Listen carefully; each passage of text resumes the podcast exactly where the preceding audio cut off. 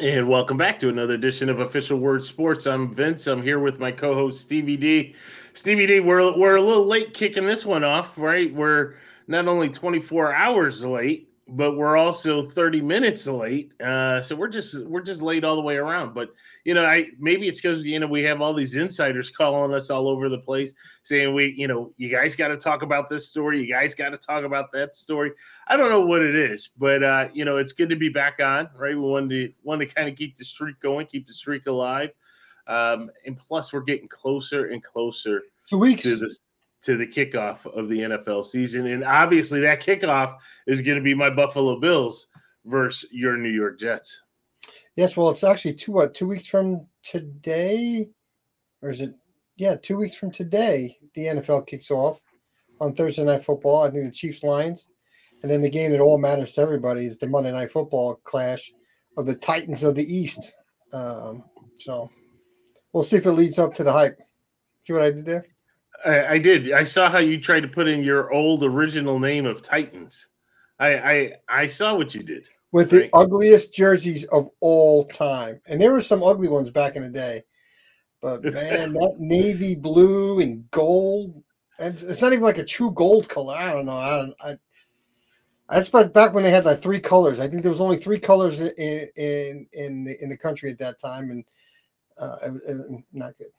I would say something a little different as far as the color scheme, but, this is a family show, so, we're just going to leave it at that. You made a good change, right? And also you made the change of moving to New Jersey, so that really helps. So, it's going to be New York versus New Jersey. That'll be interesting in this one as well. This is what I have to deal with. This is what I have to deal with, folks. So, all right, we're going to continue our tradition, though, right? Our tradition has been to kind of recap, review Hard Knocks. And Stevie D, unfortunately, the ownership of this one, and rightly so, because it is about training camp with Aaron Rodgers, what we're going to do is we're going to toss that over to you. I do need to blame the friends from Partner One, our friends from Partner One came to town, and you can see the Partner One logo on our website, owsports.net. But they came to town for a little meet and greet, and a lot of meeting and a lot of greeting. Probably less meeting than greeting, which is Maybe you should go on OW Sports After Dark. Oh, a new Klecko jersey. Oh, look at that. Jets Legacy? That's the jersey we're unveiling against Buffalo. You got to send that to him to say, hey, can you please put a pin to jersey for me, please? That would be nice. Yeah. But, so, Stevie D, Hard Knocks, what did they do? Or was it still the Aaron Rodgers show? Well, I mean, of course, Aaron Rodgers is going to be part of the show, and he was he wasn't as big as he was in the first 2 weeks, right? So I think the Aaron Rodgers love fest has calmed down finally in episode 3. I thought they did a really good piece on Garrett Wilson again. The rookie show bounced back, and the rookie tight end Cap did a rap show, and I can tell you, the Jet players were all in love with that rap song. I don't know the name of the song, but he had everybody standing up, doing the show, doing the lip syncing. So it was good. They covered the fights with Tampa. Did they talk about the coach? No, they did not cover the coach at all. They showed, Aaron Rodgers being a peacemaker, trying to tell people, you want to go fight, come fight me, trying to get people to stay away from the pile. It was a funny story about Aaron Rodgers with Robert Sala's son, which I thought was interesting. And I guess they were playing around and his son got a good punch of Aaron Rodgers in the face because he missed and he punched Aaron Rodgers in the face. So they had a good They had a good little take on that. Damien Woody was in the house this week. And the Karate Kid, Ralph Macchio, visited Florham Park as well. So, I see you trying to upstage us, but I got a mic drop coming in just a minute. So, we'll let you continue. I got a mic drop. No pun intended when I say mic drop. So go ahead and continue. Okay. I don't know what that's supposed to be, but I guess I'm going to find out here in a couple of seconds of what may have transpired up in somewhere in Western New York or wherever you guys. Maybe you guys probably in New York. In New York, that's right. Canada? In New York, that's right. And Canada, Toronto, New York. Yeah, I'm. Unfortunately, that's why when they try to steal you. The problem with the educational system is that those on the Far East in Long Island, unfortunately, they're unaware.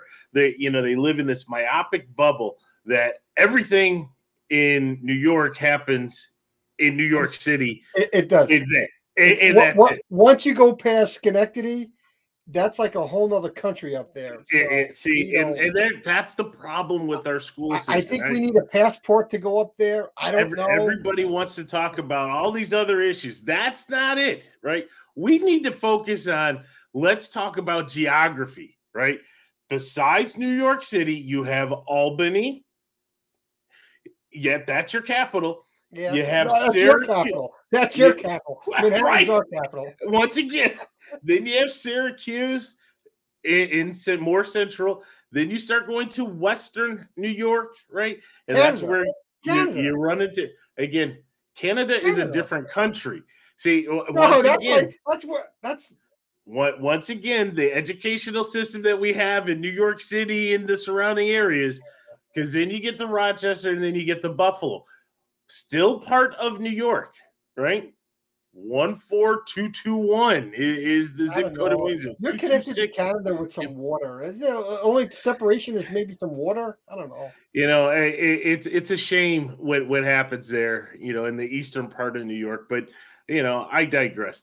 Anyways, so training camp though you had a retirement this week. We did. We had a retirement. Corey Davis retired at the age of 28. It's interesting about Corey Davis. He was at camp, but he didn't practice. He really didn't take reps. Obviously, something was going on. And he said he retired for family reasons. So I don't know the whole story there. I think part of his speech was, I want to spend more time with my family, which is great, right? He's made plenty of money in the NFL, and that's what you choose to do. But it's interesting because he was playing on a $10 million contract, non-guaranteed contract. So the Jets could cut him and not pay a penny. They have no dead money, nothing, right? So I wonder if the Jets were going to Corey and saying, look, we're going to cut you, right? And then, once you get cut, you're not going to make that $10 million somewhere else. Maybe somebody offers him a flyer at $3 million with incentives to $5 million if you're lucky. And so I think he looked at it as an opportunity to say, I'm going to go home with family. So I wish Corey Davis all the best. He was a class act for the Jets. He never really became that player I think the Jets thought of when they signed him, I guess you can call it three years ago because he was on a 3-year contract. They signed him to be a 1. He's not a 1. I think he's a good compliment as a 2, but definitely not a 1, but just a tremendous guy. And that's interesting, though, because all throughout that period, right, you had – even though it didn't pan out, you had Denzel Mims, and you had the other guy, name escapes me, that you had drafted highly, wide receiver, no longer with you. Who else did you get rid of? From a wide? Who were your wide receiver? Elijah Moore. Yeah, he was the trade to make up for the Aaron Rodgers trade, right? So you needed a little draft back there in the second round. I love Elijah Moore, and I think he's going to do great things in Cleveland. I think another one with great footwork. I think with Deshaun Watson over there in Cleveland, I think they're going to form a good connection together. But at the end of the day, for Corey Davis, the tough part about it, and Jet fans know it, when we needed that catch, he dropped it, and that was tough. He couldn't get separation in man-to-man coverage, and it just didn't work out. I think the way the Jets thought it was going to be, and True. Again, no ill will towards the guy. It just I just hope he enjoys retirement. Fair enough. Fair enough. What about your O line? How are we looking over there? So Duane Brown came off the pup yesterday, which is good. He's practicing. Unless something goes horribly wrong, he's going to be at left tackle. Mekhi Becton, I would be surprised if he's not starting at right tackle week one. And Vera-Tucker will be the right guard. The last position up for debate. Who was the tackle that was penciled in pre-camp at tackle then? Because if Duane Brown was at left. It was Max Mitchell, I think. Okay. Where they were going for. He actually played really well for a rookie, a late-round rookie. But he had some real health issues, like a blood clot problem. And he went out the last 7 weeks of the year. It was serious. It was a really serious issue that he ran into. It wasn't like, oh, he tore a muscle or something. He just had some health problems. And he struggled in camp this year. And maybe that's getting back in the swing of things, being out for so long. Sure. So Mekhi took that. But what they were unsure about was if Mekhi wasn't ready to go, and Max Mitchell wasn't ready to step up, the talks was they're going to move Vera-Tucker, the right tackle, to solve the tackle spot. And then you figure out what you're going to do for guard, right, for the right guard spot. And but the last battle position on the offensive line is between McGovern and Tippmann, the rookie center that we drafted, that we made the trade for Elijah Moore. So that was the Elijah Moore pick was Tippmann. And he's been coming on quite a bit in camp. So my gut is telling me if I go left to right, it's going to be Duane Brown, Lakeland Tomlinson, Tippmann at center, Vera-Tucker at right guard, Becton at right tackle. And that's what we'll go in the battle with. And then Dalvin Cook's wife just had the baby. So he's going to be coming into camp here any day now. It's all about timing. Again, we talked about this. This should have been done well in advance. Delvin, you have to focus. And obviously he's not focused. That may have been what the Vikings saw. I have to give myself credit. I have to give my wife credit. Well, we only have one child, but when you think of his birth date, it's after the Super Bowl and before spring training and baseball starts. Now that is talent. No. That is talent. You're too close to Valentine's Day.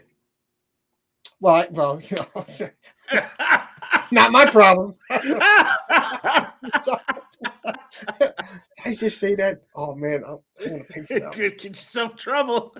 But really, it was the timing, and we talked about this prior, right? Because if you have the child during football season, evidently it's going to be on a Sunday, and a birthday, it's going to get in the way, right? So that can't have that. And then, during baseball season. So we were prepared and we studied the tape. We figured out cycles and all that. We figured out how long it takes to incubate and all that stuff. And we said, okay, boom, right around Mother's Day. And that's what happened. And then it came out on the 15th of February. So it's perfect timing. I got to thank my wife. She was obviously integral as well into this scenario. She really thought about it, tried to figure out what is the best time, and I think you're missing. There's somebody else you need to thank. Oh, yeah, my bad. I think there's somebody. Well, I had to make up for Valentine's Day, and I got flustered, so I want to make sure I give my wife plenty of credit. So, yeah, I want to be in the doghouse. Yes, man upstairs. So, but yeah, so from the Jets camp, we got the last game here, the fourth preseason game for the Jets. Just like Cleveland will get the fourth game this year. Aaron's going to play. He's going to start. I think they're looking at about two series. What he said in this press conference is that it's really a flow and a feel of how many snaps or series he's going to get. They asked him, what if you go 2-3 and outs? Would he come out again? He says it all depends. He's just not. I have a feeling it's as long as the line is looking good, Aaron's going to play. I don't think he's going to play more than two to three series, and then he's out. And people are saying, well, Aaron, why is he playing in the preseason? He's never played in the preseason with Green Bay. You know, new system. I know he's got Hackett, but this Hackett's calling the plays now. When he was in Green Bay with Aaron Rodgers, LaFleur called the plays. So Hackett is calling the plays, so he's got to get used to that play calling. And you got to get some type of a semblance with your wide receivers. He's never played with these guys before. And same thing with Hackett didn't call the plays in Green Bay? He did not. He did not, and that is factual. That's not what I think. That's what I know is true. That's interesting. Yeah. That's interesting. His role with Denver, he wasn't the play caller though, right? I don't know with his role in Denver if he was the play caller. I just know that he wasn't the play caller for Green Bay, and that was LaFleur. And a lot of times they butted heads. And well, he was a two-time MVP, but for some reason Aaron gives Hackett all the credit for his success. So I don't know what Hackett did during the game. You know, in the practices that made Aaron feel so secure with Hackett. But hey, Jet fans, we got to be real about it. Hackett has never called plays for Aaron Rodgers. We don't know how he's going to call plays in certain situations, right? Is he going to let Aaron kind of run with things? And so, you know, how does that work, right? Because I think that was part of the problem that LaFleur and Aaron Rodgers had was not calling plays. We know it was in Tampa, right, with Brady and Arians. I think Arians told them, like, you cannot call your own plays. That's what we got Leftwich for, right? And they were butting heads all the time. And I think that's kind of where that relationship went sour. But I think they allowed Tom to call some plays, and then they kind of took off a little bit. Tom, TB12, had a little bit of autonomy there, right? And it goes without saying, right? Yeah, all you got to do is hold up your hands and look at all the rings and you get that. I'm not as concerned with, or, you know, take from it what you will, but I'm not as concerned with Hackett with the Jets as compared to the Broncos, right? Even if he did call, I don't know if he called or not with the Broncos, but I think the familiarity he has with Rodgers, I think Rodgers is going to have a larger voice than maybe what Wilson did in Denver. And I think their tightness, the closeness that they have between Hackett and Rodgers, I think they'll be just fine. So, but it is interesting to your point, right? Tight situations, I think it's going to fall to Aaron, right? What are you seeing? Okay, go with this, or give him a couple options, right? He's going to be, you know, giving a couple options and telling him, if none of those look good to you, Aaron, you do what you do. Right, and I think a player of Aaron's stature in the league and what he's accomplished allows for that to happen, to give that leeway to your quarterback to see that. I think whenever you have an elite quarterback, whether it's Rodgers or any of the top quarterbacks in this league as of today, I still think you have to give them that flexibility to they're in the flow of a game, right? They're in the middle of it. The coaches are from the sidelines. So obviously coaches can see things from the tape and whatnot, but I don't know. I think you'll have the greats, some from freedoms. I remember when Kelly was calling the plays when they had the K gun, and it just made sense, right? Not everybody can do that, and you can't do that in the early part of your career, right? You've got to have been in a spot where you have seen everything, right, or almost everything. You've seen it all. You've experienced it all. You had highs and you've had lows, right? So that now you're processing, and when you're in those meetings from Monday to Saturday – right, you and the OC, you guys got to be in lockstep. And the only thing he's doing is what we just talked about, what's going to happen with Rodgers and with Hackett for the most part, right, is where, you know, this is what I'm seeing, right? You know, safety highs are coming over. You got to see that, recognize that, right? This guy's coming down in the box. Okay, very good, right? And then let him generate, whether it be run, pass, if it's pass, short, medium, long, right, and just go from there and assess the talent. And, you know, it helps you real time know where your weaknesses are. When you're in that huddle, when you're breaking that huddle, you know, when you're at the line, you know which of your linemen are feeling it that day, right? You know which one of your linemen may be getting up a little bit slow and, you know, kind of grunting a little bit to the huddle. So in a case like that, you know, maybe all of a sudden – especially if you're going to hand the ball off, you're going to hand it off to the opposite side, Right. Right. Because you know that that may be the weakness or that may be the strength. Your guy may be coming back like, I'm killing this guy. Right. So then you keep feeding him. Right. Keep feeding. So, you know, so I think it's a good thing, but you know, you have to have a certain quarterback. I think you have the quarterback there. And you know, I'm not really worried. I don't think you're worried about it at all. As a football fan, I'm not worried. As a Bills fan, you know, let Hackett call it. Well, you know, and, you know, the name Hackett for Jet fans does not bring a lot of confidence in the past, right? His father was an offensive coordinator, and I'll tell you, he would call some doozies there. You just left scratching your head. You're like, dude, we're in a dogfight, and that's the play calling. You're getting that conservative. Oh, it was rough there. I remember being up at the top of the stands trying to yell up to the press box. Are you kidding me with these calls? It worked at Tecmo Bowl. I don't know why it wouldn't work here. But I'll tell you the one thing before we jump to the next one. Zach Wilson, I give him even more credit. He is listening to Aaron Rodgers, and you can start to see the changes in him as a quarterback in the pocket and how he's reading the defense and what he's doing, how he's throwing the football, just his whole top half to the lower half. It's really starting to look more and more like Aaron Rodgers. And so, again, we don't know how it's going to turn out with this young man. We don't know when Aaron Rodgers decides to retire what's going to happen to Zach Wilson. But I give him credit that he's not sulking. He's going out and learning and soaking up as much knowledge as he can. Will that turn out and relate on a football field to a long career as a starter once Aaron goes? I don't know, but it's nice to see that he's not looking at it as, dang, this guy took my spot. Didn't we say this 2 years ago? Yes. And what I'm going to say is you've said it from the very beginning. I heard you say it a million times. A young quarterback needs a very good veteran to teach him. And you guys decided to go with Joe Flacco. Right. But you went with Joe Flacco, and we talked about it on this show. Flacco was only interested in looking at the direct deposit on Tuesday. Yeah. That's the only thing. You can see it in his expression on the field. He didn't want to be out there. And God forbid somebody got hurt and he was placed as the starting or as the quarterback. He was like, oh, no. And you can see not only did we do it once, we did it twice with Joe Flacco.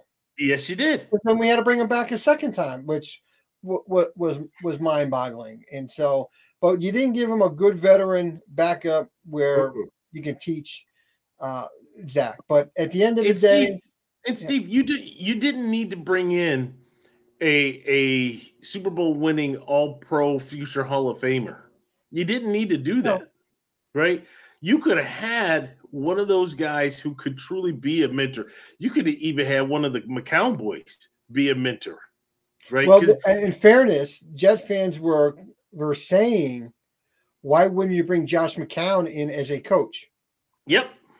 Right? Yep. And so, I mean, the Jet fans were really clamoring to say, hey, let's go. That was only drooling. Like, this guy would be a really good mentor for him. But, you know, it didn't work out. But, again, you can't control what you control. We're in it now, sure. And I think I give Zach the credit for taking it all in and trying to resurrect his career from when Aaron goes. Because look, Aaron sat for 4 years. Jordan Love sat for 4 years. Zach, you can sit for 4 or 2 years and come in your fifth, and you'll still have plenty of time left in your career to make money and play the game, and hopefully play it at a high level. And so, you know. Learn, just sit and learn, and he's doing it. So absolutely, that's my jet report here going into the last preseason game. All right, I don't know if I start with the mic drop right now. I will say though, you know, we're heading into the final preseason. Oh, I don't like these riddles. Now I'm trying to figure out Mike. Yeah. But we're heading into the final preseason game against Chicago. We are going to get some play from the starters. After what transpired against Pittsburgh, we need to play four quarters. Forget playing, you know, just one drive or one series or a couple series. But obviously, you know, if anything bad were to happen, you know, like we had a bad injury last week, you know, that's tough. So, you know, you want to get out of this as injury-free as possible. Timing is going to be of the key, right? Make sure that everybody is locked in. What will be interesting will be the position battles for probably wide receiver 4, 5, 6, and maybe 7 if they keep the 7th. You know, there are some names that are out there, fan favorite like Andy Isabella. You know, I'm loving this kid. Forget all the hype and the noise. I'm loving this kid, right? I love speed. I love speed at wide receiver, and he's got it. Adding to that, you know, he provides that kickoff, punt return type value, and especially being, you know, a little bit further down in the wide receiver depth chart. One of the key things is after I, you know, have a long punt return or I have a punt return or a kickoff, you're not expecting me to be on the field for that next down, right? And so I get a chance to get a blow. I love this kid, right? And he runs all the routes, but he's got that speed. So I'm really hoping for him. But obviously, when you take one, you got to give one, right? And the question is, who do you give, right? And there's been a lot of guys out there that have had good camps, I think, that are more destined for the practice squad. But then you have Khalil Shakir. And you heard me all last year, hyping up this kid. You know, he's good. He's great. You know, they went with Shakir over Hodgson, who ended up going to the Giants. I get that. You had Isaiah McKenzie and Shakir kind of playing the same thing. And ultimately, it was Shakir that won out. Well, now, you know, he's the guy on the bubble, right? And will the Isabellas of the world or some of the other guys supplant him? And I don't think so. I do believe that the Bills are right now all in on what Khalil Shakir can do. And, you know, we've seen him do some great things. Need to see him do greater things, you know, when it comes to actually playing the game. Now, you know, he's had a solid camp, but he's had a couple of the drops, right? You were talking about Corey Davis with the drops. It hasn't been a lot, but, you know, especially when you're in training camp, 1 seems like 100, right? 2 seems like 1,000, right? And so you don't want to have that on tape. You don't want to have a situation where the ball hits you in the hands or in the numbers and you're not coming down with it, right? Because that will definitely be something that they'll focus on. So I wish him all the best with this last one. I still am really pushing for Isabella. I know we picked him up as a free agent, which is good and bad, right? It's good for the fact that maybe you can slide him under the radar, but he's done, you know, we've been bringing out, you know, just highlights and speaking highly of him. And when you do that, right, there's other coaches, there's other GMs that are, you know, looking around. And so you run that risk. So I don't know. We'll see. But that's one of the big things. The other thing is, you know, we are struggling still to replace Tremaine Edmonds. And the irony is that we're playing the Chicago Bears, right, where Tremaine signed that massive, massive deal to go to the Bears. It's something that we're going to need to watch out for. Everybody that I've listened to, everybody that I've read, they've talked about the ability to call the plays. I'm not worried about that. Right? Because you don't have to have your middle linebacker call the plays. You don't have to have your linebacker call the plays, right? We got 2 guys in the back that see everything and know everything, and I'm talking about Jordan Poyer and Micah Hyde. They could be the ones to be able to make the calls, right? I'm not worried about that. But what I am worried about is that what we have decided to put in as the fill-ins have not worked to the point where you're putting a AJ Klein in there, right? He's good as maybe a backup or a injury replacement, but he's not good on a day one starter. That should not be where you are. And that concerns me, Stevie D. It sometimes I think that the evil geniuses at work, right, think that, you know, they have it all figured out and we don't need this. But if we add this sauce plus this, right, we'll come back with either equal or better. And sometimes you don't. And I think that they may have missed on this early. I'm hoping, and maybe that's what they're hoping for too, Let's see what happens on cutdown. Because remember, cutdown, there's only one cutdown. Right.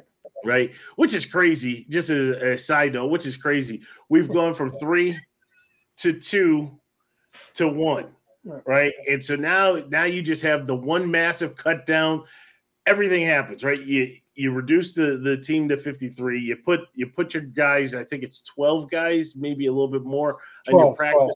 You put your 12 on your practice squad, right? All that has to be set. And I believe that's what, the 29th, I believe. It's a Tuesday.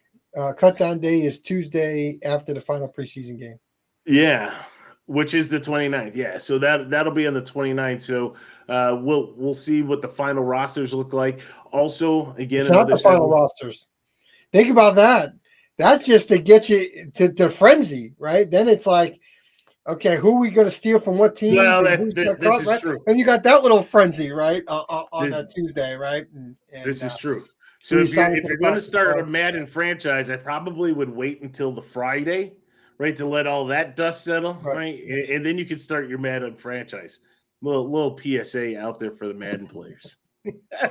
So, and then, you know, before I hit the mic drop, well, I got some things for you before you hit the mic drop about your Buffalo Bills. Yeah, go ahead. So from a corner position, right, you got White, you got Bedford, and you got Elam. What's happening there? How's that shake up at the number 2 spot? You got Dane Jackson. And you got Dane Jackson. Okay. So Dane Jackson really is your first corner over there. Or your second corner, right? Trey White has got one locked in, and then really it's the battle between the three. Now, the talk before camp started is that it was going to be Jackson and Elam kind of battling it out and move Benford to safeties. Benford made his name, late-round draft pick last year, made his name in minicamp and in training camp. Actually was a surprise day 1 starter for the Bills. Played well enough where even with Trey White out and even with Dane Jackson there, he was the one that put Kaiir Elam to the bench, your first-round draft pick, right, out of the University of Florida. He put him to the bench, and he played well where, you know, he seems to be a ball hawk, right? He knows he's able to high point the ball. He's able to, you know, he was able to get a lot of interceptions, a lot of deflections. Then he got hurt. Right. And as he got hurt, then you started to see the Bills kind of transition to Elam. And then what they did that I thought was a mistake, we talked about it on the show, was they brought Trey White back, I think, a little too early. Right. But I think they brought him back because they were worried about what was happening at the corner position. So now let's fast forward to now. You have two guys who have now been in the system, right, for, you know, a full season. You have both guys that are healthy. I'm going to just mumble the words, bust. You know, you start to wonder about your first-round pick. Now, Sean McDermott, in the way he plays rookies, everybody can make excuses. But I'm going to tell you, just like Dalton Kincaid, he's a first-round draft pick, and he is shining. Right? I know he's a tight end, not corner. We're talking a corner, but I'm using this as an example. He's shining, right? And by him shining, he's getting reps. Kaiir Elam was not shining, and so he was forced to the bench. Kaiir Elam is still not shining, which means that he's in a battle between the incumbent Dane Jackson and also a fellow rookie in Christian Benford. That is very concerning, right? And you're drafting a guy who is in Elam, who was a press coverage guy with the University of Florida. Bills play more zone, right? Again, I understand you should be. I hate the word should, right? I hate the word should, because now you're able to hedge your bet when you say should. But you should be able to transition. If you are that special, you should be able to transition from one to the other, right? Just what it is. And if he's not, then he's not that special, which means that you made a mistake and they have to realize that. I don't want, which happens all the time for GMs and coaches to save face, is to just kind of be pig-headed with it and let their ego drive it and say, no, we got to keep playing this guy. We got to keep this guy. If he's not the guy, he may still have value. Yeah. You let him go. Yeah. And I will say that. I like all of his intangibles. If you remember on OW Sports, I wanted this guy, right? I called for him. We drafted him. It's just not working out. And that's the pick of, right? You just don't know when it comes to first round picks who are going to be studs and who's going to be duds, right? And so my last one is around Gabe Davis. I believe he came back and started practicing this week or maybe late last week. What's the deal with Gabe Davis? Is he healthy? Is he ready to go? Fully healthy. Okay. Fully healthy. He's had a good camp. The problem with Gabe Davis, and I guess I forgot it and didn't talk about it last year, right? Not just me, everybody. Everybody remembers Gabe Davis from the Kansas City Chiefs game where he goes for, 8 for 200 with 4 touchdowns. Insane game on the national spotlight, on the national stage in the spotlight, goes off, right? And so now everybody's like, oh, Gabriel Davis.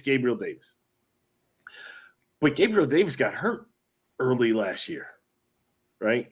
And when he got hurt, it plagued him for about a good 6-7 weeks, right? But everybody's looking to see the guy from last year that just had that explosive. And he had the big game, or he had the big catch against Pittsburgh, the 98-yarder. If you guys remember, we were backed up to the 2. Josh hits him at the 50, and he's gone, right?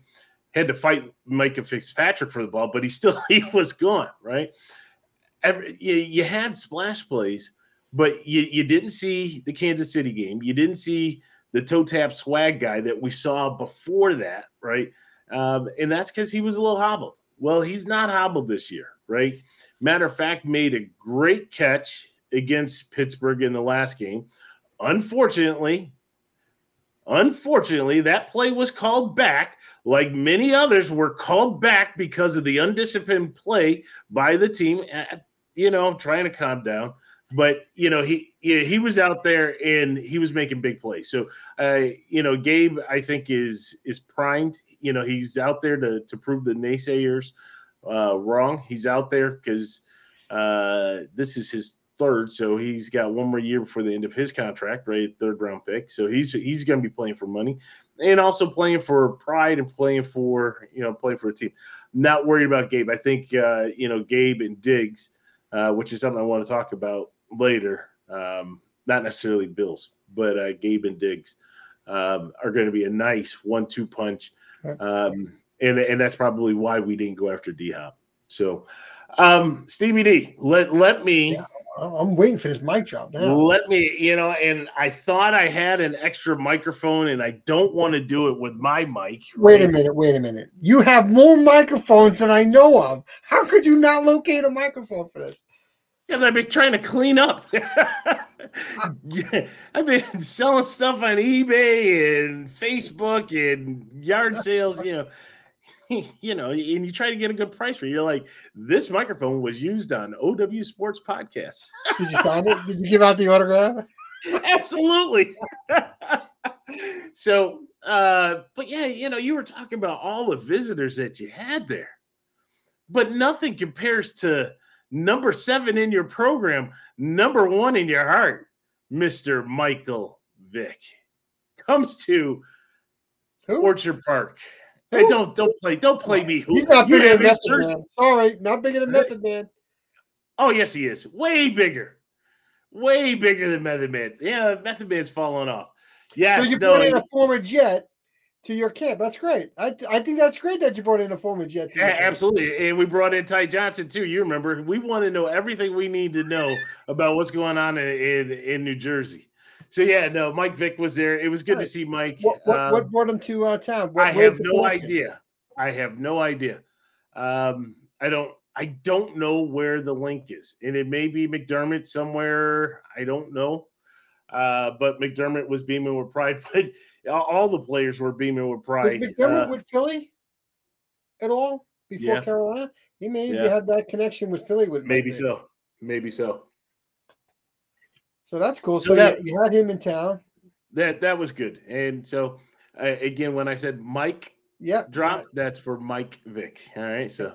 All right. And then so you have Michael Vick. And so you mentioned Ty Johnson. I think it's a nice little pickup of Ty Johnson. He's very fast. I didn't like him so much as a running back, but when he catches that ball in space, he is fast. And I'll tell you one thing, if you're going to get into a brawl, Ty Johnson's my guy. Give me Ty all day, every day. Because I don't know where to use him, right? I don't think we're going to have depth, right? He can punt return. He can kill if something were to happen. And you need somebody. I want Isabella. I don't need Johnson, and I got Isabella on the roster. I'm just saying. I hear you. Right? I hear you. This goes back into the whole Nyheim Hines conversation before he got hurt, right? Ty Johnson really is the Nyheim Hines replacement. That's really what he is, right? I mean, Ty was behind Breece Hall, Michael Carter, Bam Knight, and then there was Ty. Now, you could say Ty Johnson was ahead of Bam Knight in the beginning of the season, and then Bam Knight overtook him as RB3 for the Jets. But I tell you, you got a tough guy. And I wish him all the best because I thought the Jets did him wrong. I didn't want him to go to Buffalo. I'm glad he's back in playing for a team. I did not want to see him in the division because he's got the chip on the shoulder against the Jets, and now we got to face him twice. I don't know how much he's going to get on the field against the Jets anyway. It sounds like Lawyer Malloy all over again. It sounds like Lawyer Malloy, you know, and one of the big... Lawyer got his revenge in week one. That's right. Your season didn't end so well the rest of the year. But that's all right. This could be the same thing here, you know. Get that revenge. If I have to take the early one to have the rest of the season success, I'll do that. All I'm going to say is you learn from your mistakes. So and that was a different coaching staff. That was a different administration that we have there. But yes, you bring him in for week one. Open up the special sauce. Tell James, hey, you're going to start 15 or 16 of the 17 games. Ty, lace it up, baby. So I want to continue part two of my rant, Stevie D. Oh, yeah, and let's have a little conversation on this part two of my rant. You remember a couple weeks ago, we were talking about clickbait, right? Oh, yeah. We were talking about all of those articles that are out there. That say so-and-so is going to sign with such and such, right? You see all these trade rumors that come out there. They're vague enough, but detailed enough to make you click, right? And you're like, then you start reading this article of a word salad that makes no sense, right? For the first three paragraphs, then you get to the bottom and they barely even mention what the headline and what the picture were about, right? It's all this clickbait crap that's out there.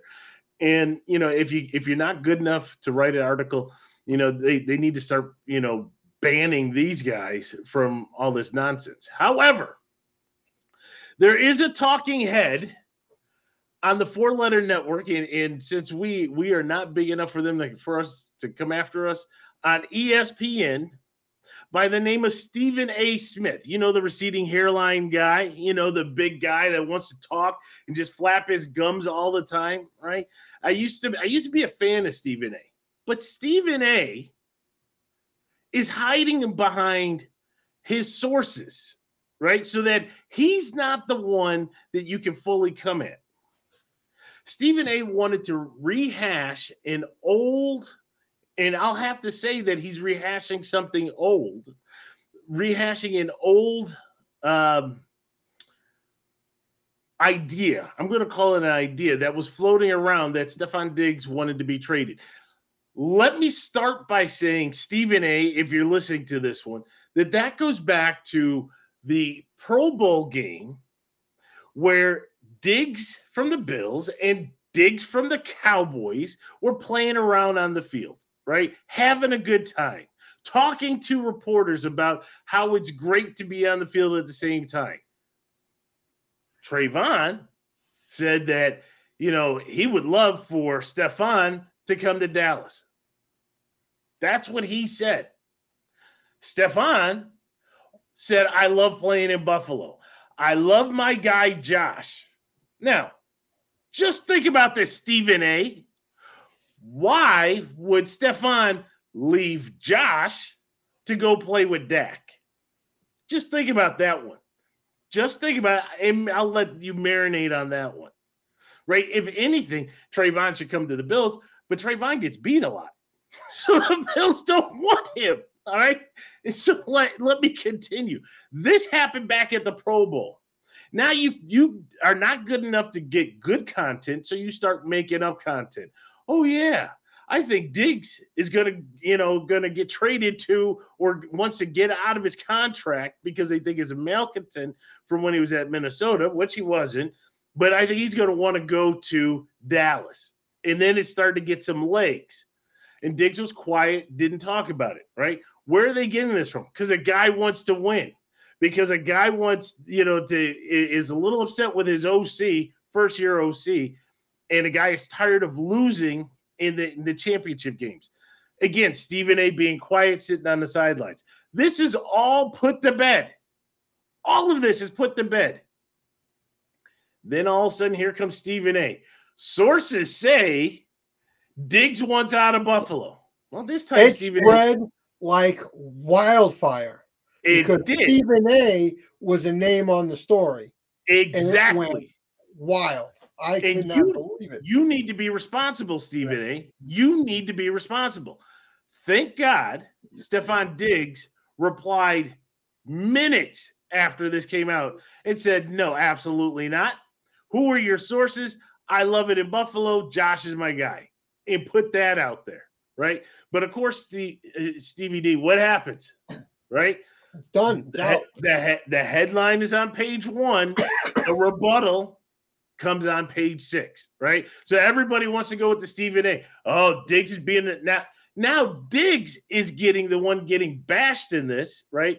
He's a diva. He's a malcontent.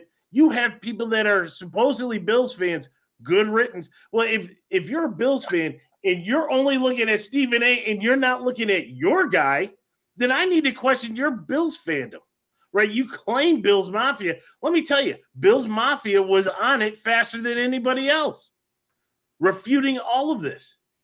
But we shouldn't have to do this if you are responsible journalists. And I wondered why Stephen A. would do this. Why would Stephen A. Smith want to come attack the Buffalo Bills? Obviously, Stephen A. being from New York City, right? And we went through the whole geography lesson that Stevie D provided us, that New York City is its own country, right? It's its own place. It has its own capital. Forget about Albany, Syracuse, Rochester, and Buffalo, and everything in between. It's all New York City. But you would think that he would expand his borders and listen and try to get the facts. Well, it's irresponsible journalism. Right. We've talked about this. I gave you my feelings on it that, you know, a teammate may read into that and may not believe Stefon Diggs. Right. And now you may be creating a dissension in the clubhouse that's not there. Now you're going to Stefon Diggs has to go in front of his teammates and tell his teammates this is not real. Robert Saleh started this. That's the source. That's the source. Look at you starting seeing this. This is how it starts, people. This is how it starts. Well, you just laid out the roadmap. I'm playing Clue. It makes sense. but you're deflecting here, but you know it's there's something to that where it could cause unnecessary heartache in the clubhouse. And angst amounts reporters in Buffalo. Now Stefon Diggs has got to answer the question, and people are going to dissect his body language, how quickly he was to answer the question, even though he didn't in social media. It's just something that doesn't need to be, and we have to be responsible. And to your point about clickbait, so today there was multiple trades in the NFL today by the Arizona Cardinals. But there was one trade in particular that caught my eye, and it said Isaiah Simmons traded to the Giants. And I refused to click on it. I refused to click on it because I'm like, you're not getting me with another fake headline of a trade because everybody's throwing a thing out there that's saying there's a trade going down. And I click on it, and I'm like, they go in. It's kind of like what you say. They kind of go into something that says, well, this I think this would make a good trade. But the headline says trade. And so I'm not getting sucked in until later. I really, truly found out that it got traded. I was like, right. I didn't click the link because I'm like, I'm not falling for it. I'm not giving you that click. But see, that's the problem. You miss out on the real story because you got these idiots trying to drive up their clicks with this fake garbage. Yeah. And that was a real story. Yeah. Right. It was real. And I refused to fall for it today. So I heard about the trade early, but I refused to click on the link until it got validated later on other media posts as it started spreading like wildfire. But, like Yardbarker, and not that I want to promote Yardbarker by giving them by saying their name, but they're awful. Clutch Point's awful with these stories that are not real, and they're making proposed trades, but they're not saying proposed trade. They're saying trade. And it's awful. The latest one, at least the latest one that's come my way, I think I was telling you, is Buffalo. Well, first of all, Buffalo is linked to any running back that is available that has had a successful season, right? Because it was Saquon Barkley. It was let me go back. It was Christian McCaffrey. Then it was Saquon Barkley. Then it was Dalvin Cook, and now it's Jonathan Taylor. Okay, let's think about this, right? Just let's put logic to the front fold. You barely have enough cap room to sign your own guys, yet you're going to take on a guy who was holding out because he wants more money. Just let's start there. All right, that's basic mathematics, right? You don't have to be advanced. And logic. Let's go to the next one. You drafted a guy in the second round, which by NFL standards, a second round draft pick is really a first round draft pick, right? Because we don't draft running backs in the first round. But that's where you drafted James Cook, right? You have come out and said that James Cook is your guy. You let Devin Singletary go. You let Zach Moss go. Not that they were world beaters, but you let those guys go because you got your guy, right? So James Cook is your guy. Your offensive coordinator, who's the one calling the plays, Ken Dorsey, has come out publicly and said that James Cook is a 3-down running back. First down, second down, third down. Okay, if we happen to get to fourth down, he comes off the field along with Josh and everybody else. All right, so he is your guy. Stevie D, I'm going in order. Then, on top of that, you have signed Latavius Murray and Damian Harris. Now, Harris has been hurt for a lot of training camp. I get that. But Murray has stepped up and played as if, even though he's like 32, 33, he's played like he's 22 or 23, right? And he's the type of big back that you like, right? If you had to bring Cook off the field, you can put Murray in there, short yardage, right? Be able to pound the ball, all those things. And Harris will get healthy. Plus, there's other guys that, you can bring off the bench to back him up. You don't need to trade for these big name, big contract guys, right? I would have done that if I had Singletary and Moss and didn't have Cook and Harris and Murray and thinking, I have to upgrade my running back. What do I do? But these guys don't think. And so now you look at, obviously Miami's in the same boat, right? Because they say Taylor's going to go to Miami, but stop putting Buffalo in it, right? Stop putting Buffalo in it. Because there's no need for it.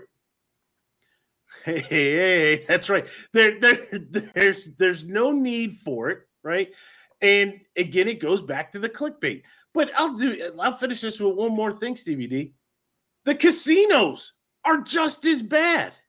They're putting bets down? Prop bets? The odds of where Jonathan Taylor gets traded, the Bills are 5-1. The Bills should be 5,000 to 1. So 5-1 is a legitimate favorite for a trade. You talked about the money, which is huge, right? Because you don't have the money for this year. He wants a new contract. And really, can you afford his contract in years 2, 3, and 4 if you made the trade? But think about this. If you have James Cook in your high, and the kid's going to be a beast. He's going to get his opportunity this year.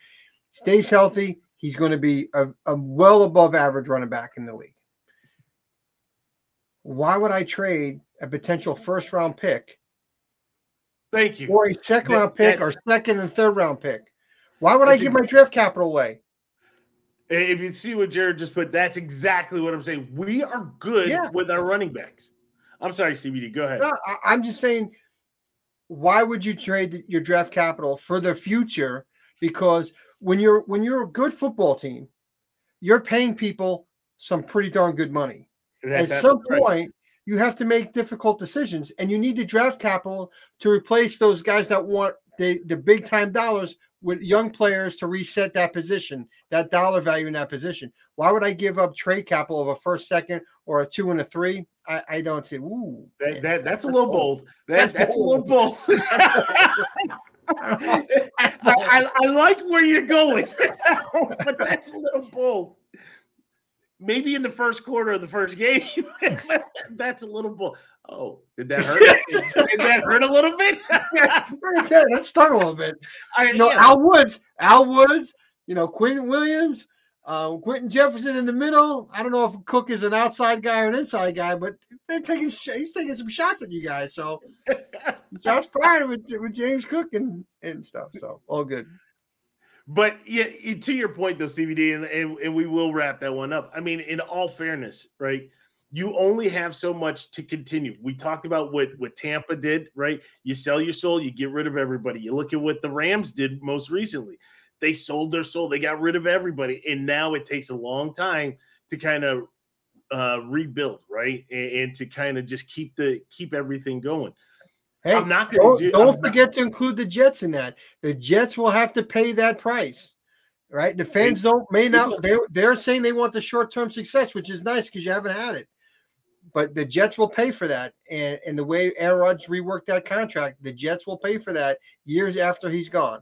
And people are going to say, well, why couldn't we re-sign Sauce Gardner? Why do we have to let Garrett Wilson go? Because they're going to want the money when the time is due, and we won't have it because we have dead money with Aaron Rodgers. So you're absolutely right. You're absolutely right. So, again, responsible journalism, Stephen A., I expect more out of you. I truly think Stephen A. is trying to drum up something with Shannon coming over, right? Because Shannon left Skip, right? And so now Shannon's going over to ESPN. Hey, James. Shannon is going over to ESPN. James, no love for me, bud. What's up with that? It's family. It's family, man. It's family. I know, but so if he's family, we're family, right? We are. But you got green back there. Hey, remember. Sometimes you got to look past the green. You got blinders on that only anything happens in New York City. Okay, you got me there. You got me there. And you are right. And you, James, you're absolutely right. Right. And I'm thinking, why did this happen? You're trying to drum it up for your show. We'll see when Shannon gets over there. Right. We know that, different personalities between Stephen A. and Skip, what was happening over there, with Fox Sports. I think Shannon brings over something, right, that's going to be great for them. See, now you got them feeling bad. Love, man. That's love right there. Yeah. That's what I'm talking about, Mr. Hall. That's what we're talking about. So, but, only time will tell, but responsible journalism, right? Enough with the clickbait, and we need to have responsible journalism out there. Because there's more to just the click, right? There's more to just the headline. And so two more things that I want, Stevie D, before we do wrap this one up. One, I saw an article on John Murphy. Many of you may not know who John Murphy is. Obviously, Bills Mafia, you do. He's been the play-by-play for the Buffalo Bills since Van Miller left and retired, and then obviously went on. We also lost Rick Jenneret, one of the greatest hockey announcers ever, right? And was he a Sabres guy? Yeah, he was. He was. And, yeah, big loss. They're going to have a tribute for him this Sunday. But on to John Murphy. So, before the Bengals game, John Murphy is scheduled to fly out to go to Cincinnati for the Monday night game. And, you know, he took ill, didn't know what it was. You know, a couple nights or maybe a night later, ended up going to the hospital, did not travel with the team to go to Cincinnati. Found out that he actually was in the midst of having a stroke and had a stroke. And so, you know, he was around care. And, you know, they took good care of him. That game obviously was the DeMar Hamlin game as well. So a lot really was happening, you know, within that area. John Murphy, you know, from a personal perspective, back when I was in high school, we actually started our own sports talk show. Yeah, it's a long story. We had to do some project. I was like, oh, I listen to WFAN all the time. Let's do it. Let's do it. Yeah, WFAN made its way to Buffalo, by the way, just to let you know. So I used to listen to Steve Smothers or Steve Summers. Oh, kind of like replayed. No, live. Really? I actually called up a couple times to get on there. Schmoozing the overnight with Steve. Oh, yeah. Yeah. So, anyways, we did a sports talk show. Kind of set up a little studio, went through the school, and I brought John Murphy in because I used to call up. I think he was on BEN at the time. I used to call up and, you know, kind of, you know, the little crackly voice guy talking to John Murphy. Anyways, he came in. It was great. And then I've spoken to him a few times, whether it be in person back when I was at WHCT radio, or I've even called in, right? And, you know, we've chatted, reminisced. And so I have a little bit of a bond, small bond, but I have a little bit of a bond. Great guy. And, you know, he wrote a book. He's detailing exactly what happened, but very happy that he's recovering, right? And, you know, it was very shocking to hear everything that happened. And obviously, you know, he wasn't on air and hasn't been on air to call additional games right now. The other one that I want to talk about, Stevie D, this goes to both you and I. I want to send my condolences and my prayers to Jay, who is a family member of OW Sports. And so Jay, his family suffered a loss, and we're very sorry. And Jay, we're with you, brother. If you need anything, you know, I sent you in a text and a message. If you need anything, you need to talk, just pick up the phone. Either I or Stevie D, we're here for you, man. So I know you have a big support group, and you know, take advantage of that. But if anything, anytime, anything, right? You even want to talk about how bad your Eagles will be. We'll be here to talk about that, right? Just something to put a smile on your face, right? Maybe in honor, you know, I still have a seat over here in Bill's Mafia for you. Maybe you come over to the good side. You know, we'll see. But, you know, just know, in all seriousness, just know we're here for you. We love you. And if there's anything, you know, just let us know. Stevie D, if you want to say anything on that, if you're good. Yeah, no, it's rough.